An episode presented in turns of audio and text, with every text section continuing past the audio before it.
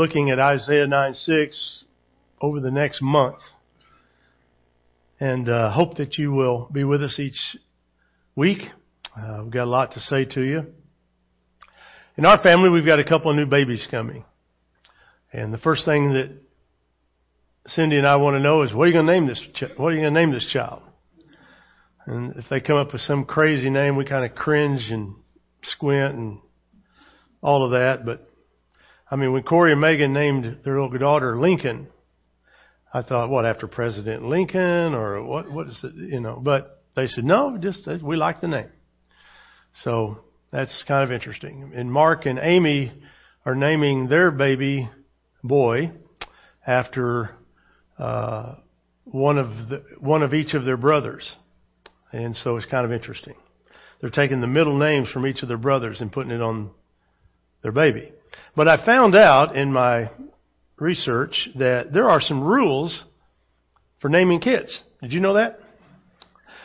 One of them is if you or your spouse ever dated anybody with a certain name, that's off limits. We're not going to have that name. Um, if your parents or your spouse's parents ever knew anybody that had that name, it's off limits.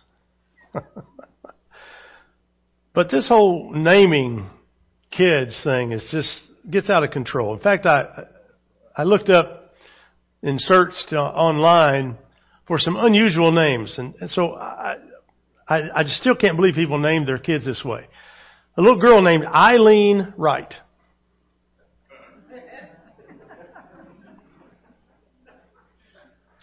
Jed I Knight.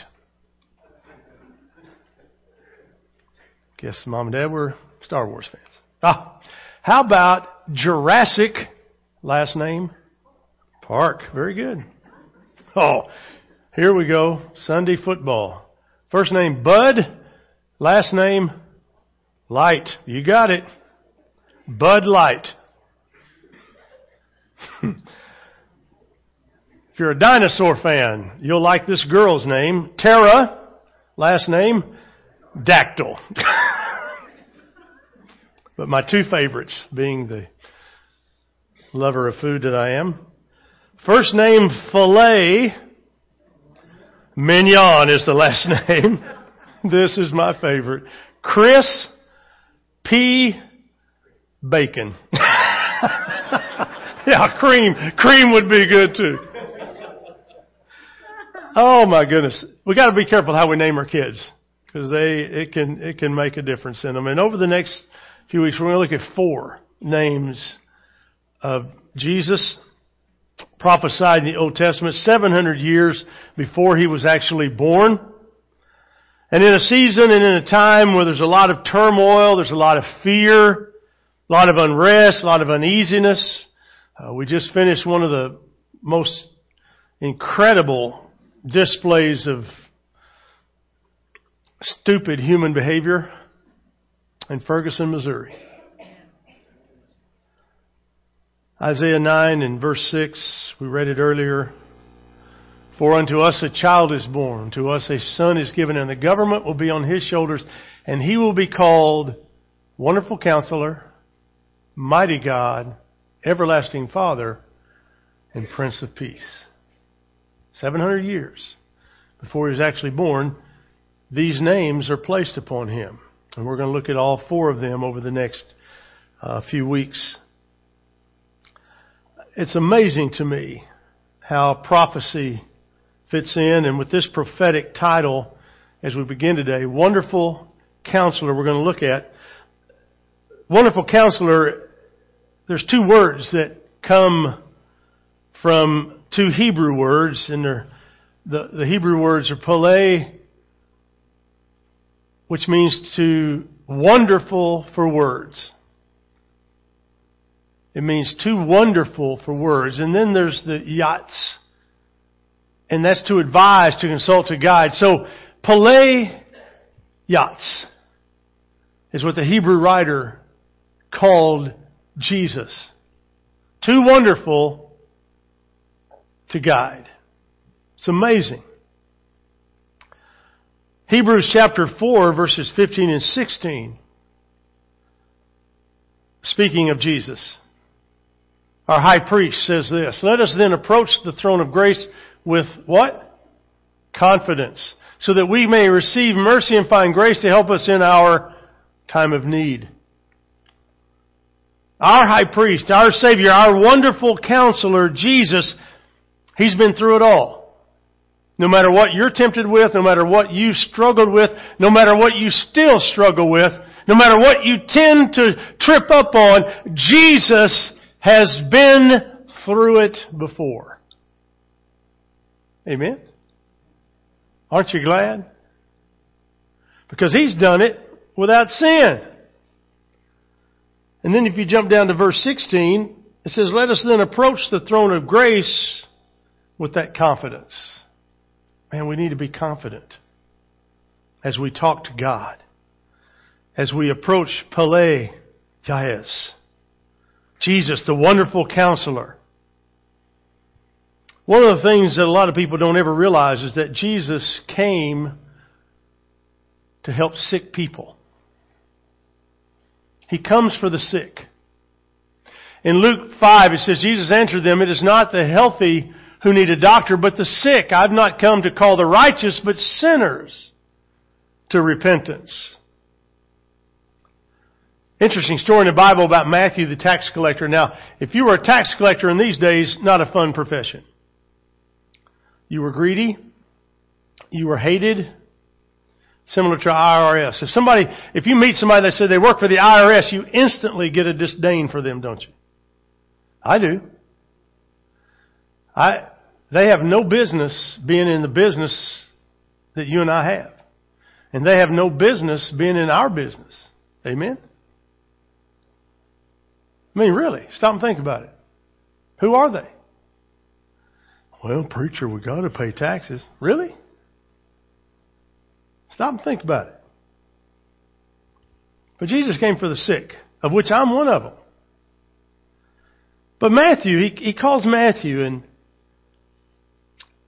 these tax collectors were corrupt. Nobody liked them. But Matthew was so pumped that Jesus was going to come to his house, so he throws this big party and he invites these really wild-eyed friends and other tax collectors and well-known sinners in the city. Made the Pharisees mad. I mean, these are the type of people that would drink a glass of wine with a meal. These people that would go see R-rated movies. Oh my goodness. These are the people that would drive way too fast on the, internet and, on, on the inter, interstate and cut you off. Whew. Are you kidding me? These are the people that you're standing in line, waiting, and they've put a phantom shopper in the same line in front of you. So that they could go gather up stuff and then come and cut in line where their phantom shopper is waiting to check out. How many of you experienced that? Makes you mad, doesn't it? Don't you want to go up there and just grab them and backhand them? And just say, you know, God doesn't even love you during this season. Get out. That's why I don't go shopping during Christmas. Forget it. Buy it online. Let them deliver to your front porch. I mean, really.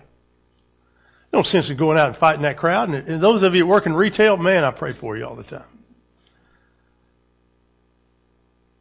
Jeff works for Apple. I get tickled how people will buy an Apple product and the next day will bring it back after Christmas and expect them to fix whatever it was. And, and the first thing they do is, have you turned it on? Because they'll bring it in and say, this won't work. This doesn't work at all. Reminds me of the guy that went to Sears and he said, man, I got to have the best chainsaw you got. I got to have a saw. The best saw you've got. I got some trees cut down. The guy goes, okay, here's the chainsaw. Let me just give it to you. So the guy takes it, comes back in two days. He's all bandaged up. The teeth on that thing are chewed up. In fact, the chain's hanging off of it. And he goes, this is the worst saw I could ever, ever. I, I, I didn't even get a half a tree cut down. And the guy says, well, what are you talking about? He says, man, this is worthless. So the guy gets the chain back on it, gives it a little pump, pulls it twice, starts it up, and the old boy jumps back and goes, hey, what's that noise? That's how we are, isn't it? Luke 5:31 Jesus answered them and said it's not the healthy who need a doctor. In verse 32 I've come to call the righteous. I've come to call the righteous and sinners to repentance. You see, we're all sick somehow. Where are you sick? Where are you sick? You might be facing depression right now.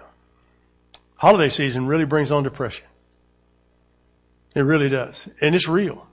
It's not fake. It's not phony. It's real. And, and it's, it launches for various reasons.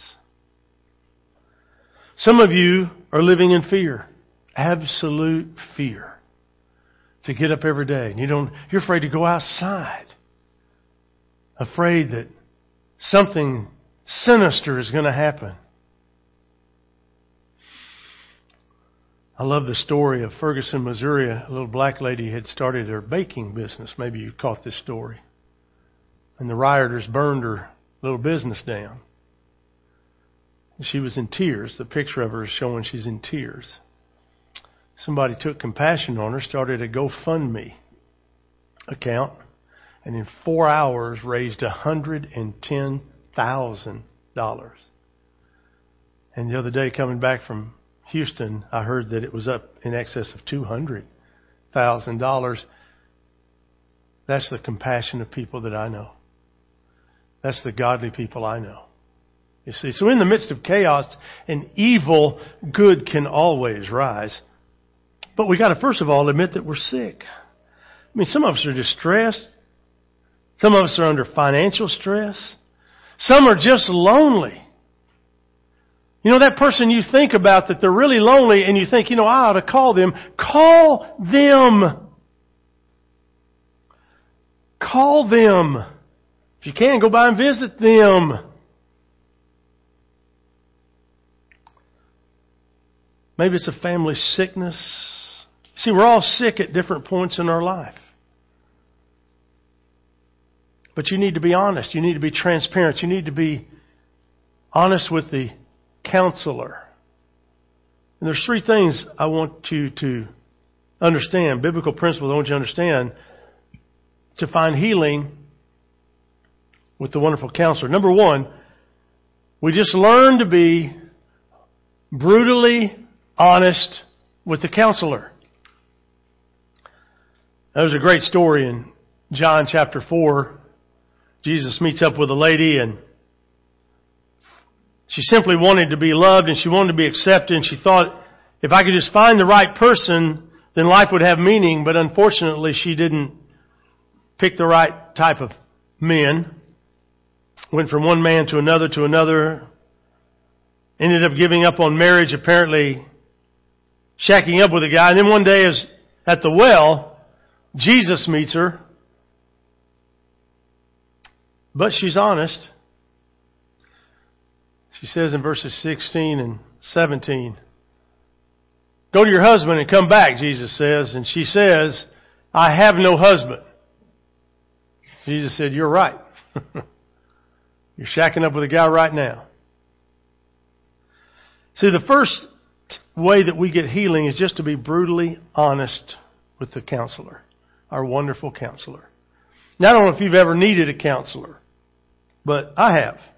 Was a time in my life when I needed someone's perspective on a life situation where I was, where I found myself. So I went to a Christian counselor. If you look down your nose at me and say, oh, shame on you, go right ahead. It was the best thing I ever did.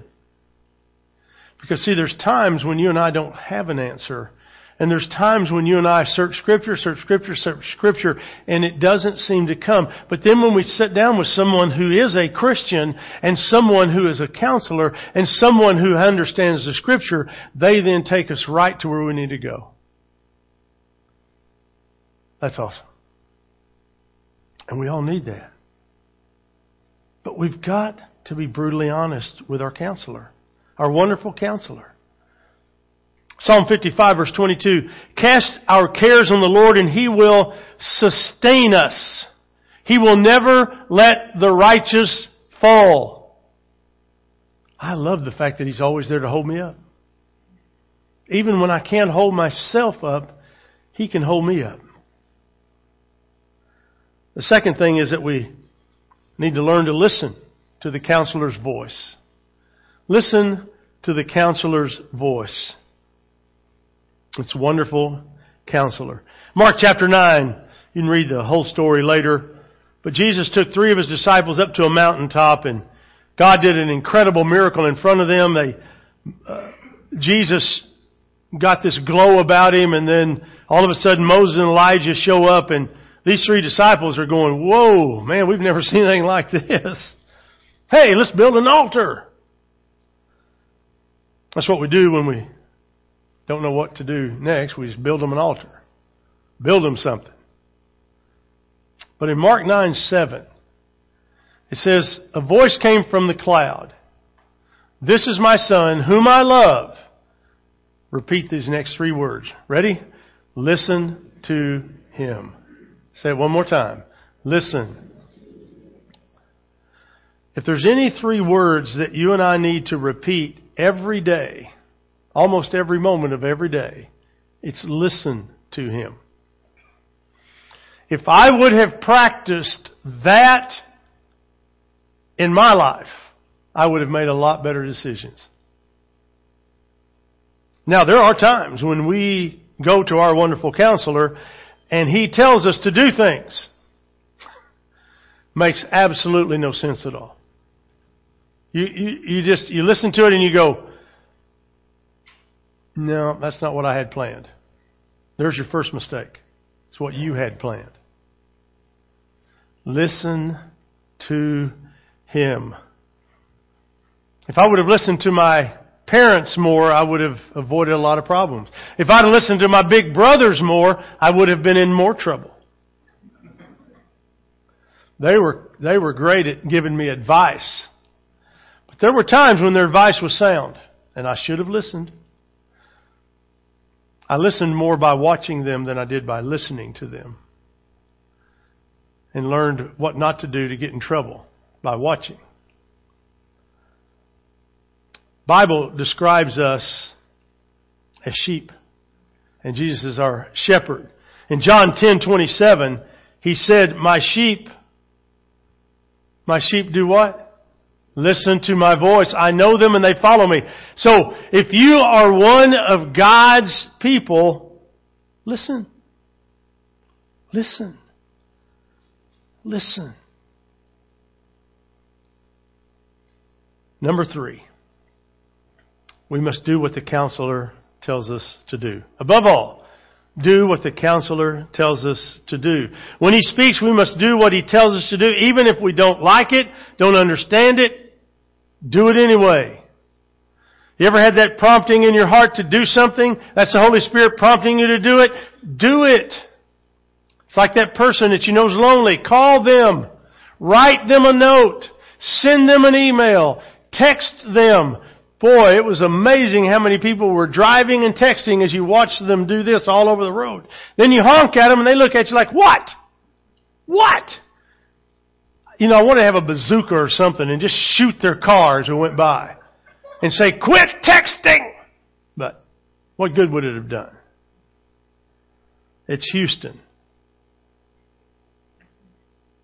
Another great story in the Bible, Mark 10, 20. in, in Mark 10, 10 actually. Maybe some of you can relate to this guy. He, he was young. He was wealthy. Done well for himself. Made some good choices on the material side of things. Has a conversation with Jesus, but he hadn't fully surrendered to Jesus. In Mark 10:20 he said to Jesus, "Teacher, all these things, your little rules, I've kept them since I was a boy." And look at verse 21. Jesus looked at him and did what? Oh, he didn't tell him, you knothead. You worthless human being. You scum of the earth. He didn't say that. He says he loved him. You see, when you and I make a mistake, Jesus doesn't cast us aside. He loves us. Isn't that what moms and dads do? When a kid messes up, do we lop them off and throw them aside? Oh, the tendency's there. Oh, I prayed for my boys with a hand around their neck. Many times. But we never cast them aside. It would grieve our hearts, we'd shake our heads, and then we'd come at it again. You see. You never give up. Isn't it great that God never gives up? He loved him. I love that part of that verse. Jesus knew how sick he was. He was hung up on material stuff. He had the house, he had the car, he had the gym membership, he had the body, he had the looks. I know, he had it. But he didn't have what he really needed. And Jesus looked at him and loved him. Even seeing his sickness, Jesus loved him. Jesus told him something that he didn't want to hear because he loved him. You see, when people really love you, they're going to tell you stuff you don't want to hear. You need people like that in your life. And when they tell you something you don't want to hear, don't swell up like a toad and get all mad and angry. Listen. God is probably sending them to give you a message. Listen to them. Amen? Oh, I only got a... That's a mumbled amen. See, some of you need to break up with the person that you may be dating or you're hanging around. You don't need to hang around anymore. Life financially is tough for you because you've made some bad decisions. See it at the casino all the time. You sit there and people will gamble at the casino. Casinos are not in the business of giving you money. They're in the business of taking your money. We as a church know that better than anybody. But you may be in financial bad shape because of some bad decisions. Maybe it's time to downsize. Maybe it's time to get rid of that big old house. There was a house three blocks from where Corey lives. They want seven and a half million dollars. Has 21 rooms. I thought 21 rooms. It'd take all month to sleep in each one. How about cleaning those 21 rooms? Well, if you can afford that house, you can probably have somebody come clean your house. Some of us are struggling with secret addictions. Don't want anybody to know. We don't think anybody knows. But if we don't stop them, can ruin our marriages and ruin our jobs. Confess, be real, be transparent, be vulnerable. Bring your real self. This time of year people get really fired up about family. You know what I'm talking about. You're going to a family gathering and you grit your teeth all the way there. And then those that you were gritting your teeth about in hopes that they weren't going to be there are there in full regalia. And they haven't changed a bit.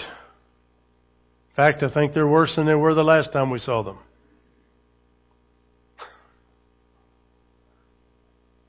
But he tells this guy I was mentioning earlier, he says, one thing you lack, go sell everything you have and give it to the poor and you'll have treasure in heaven and then come follow me.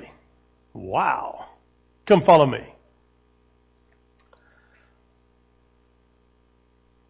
He falls on his face. Well, actually, his countenance fell on his face. I wish he'd have fallen on his face. But his countenance fell, dropped his shoulders, turned around, the Bible says, and walked away. He went away how? Sad. Because he had so much that he accumulated, he couldn't give it away. You see, when you were born, you came in with nothing. You were naked. And when you die, you're going to leave with nothing. You'll be naked again.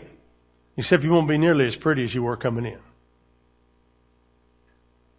True, isn't it? All the funerals I've done over 37 years of ministry, I've never yet seen a hearse pulling a U-Haul. Not once. Not one time.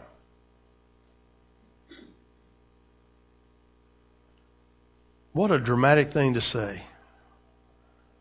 Your success is because of who He says you are, not because of what you produce. Did you get that? Your success is because of who He says you are, not because of what you produce. You know, you may get help from a counselor, you may get help from me as the preacher, but ultimately you, the only help that's going to matter is the help you get from the wonderful counselor named Jesus. Prince of Peace, Pele Yahweh. He's that wonderful counselor who is so great that not even words can describe him. Be honest with him, listen to him, and do exactly what he says to do. Father, I ask you this morning, as we move to our time of invitation, that you stir in the hearts of your people in this room. Father, they sense your presence. They know the areas that they need to respond to you in. And Father, I'm praying that you will do a movement in their life. That they will repent. They'll be honest. They'll be forthright. That as we come to you as our wonderful counselor, and whatever it is you tell us to do, that we'll do it. And we won't drop our shoulders and hang our heads and walk away sad. But we'll be like that woman at the well and we'll just be honest with you and admit where we've messed up. And then as you prompt us through your people, through your friends, our friends, our parents, people at church, friends that we have that are believers, as you prompt us through them, may we listen to your message. May we hear your voice.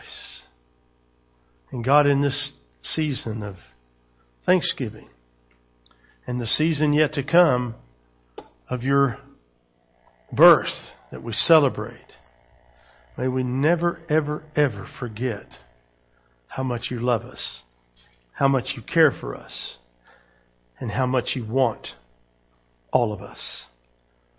So if there's someone here today that needs to respond to you, would you move in their heart to do so in Jesus' name? Amen. Trust and obey. Great song. Let's stand as we sing together.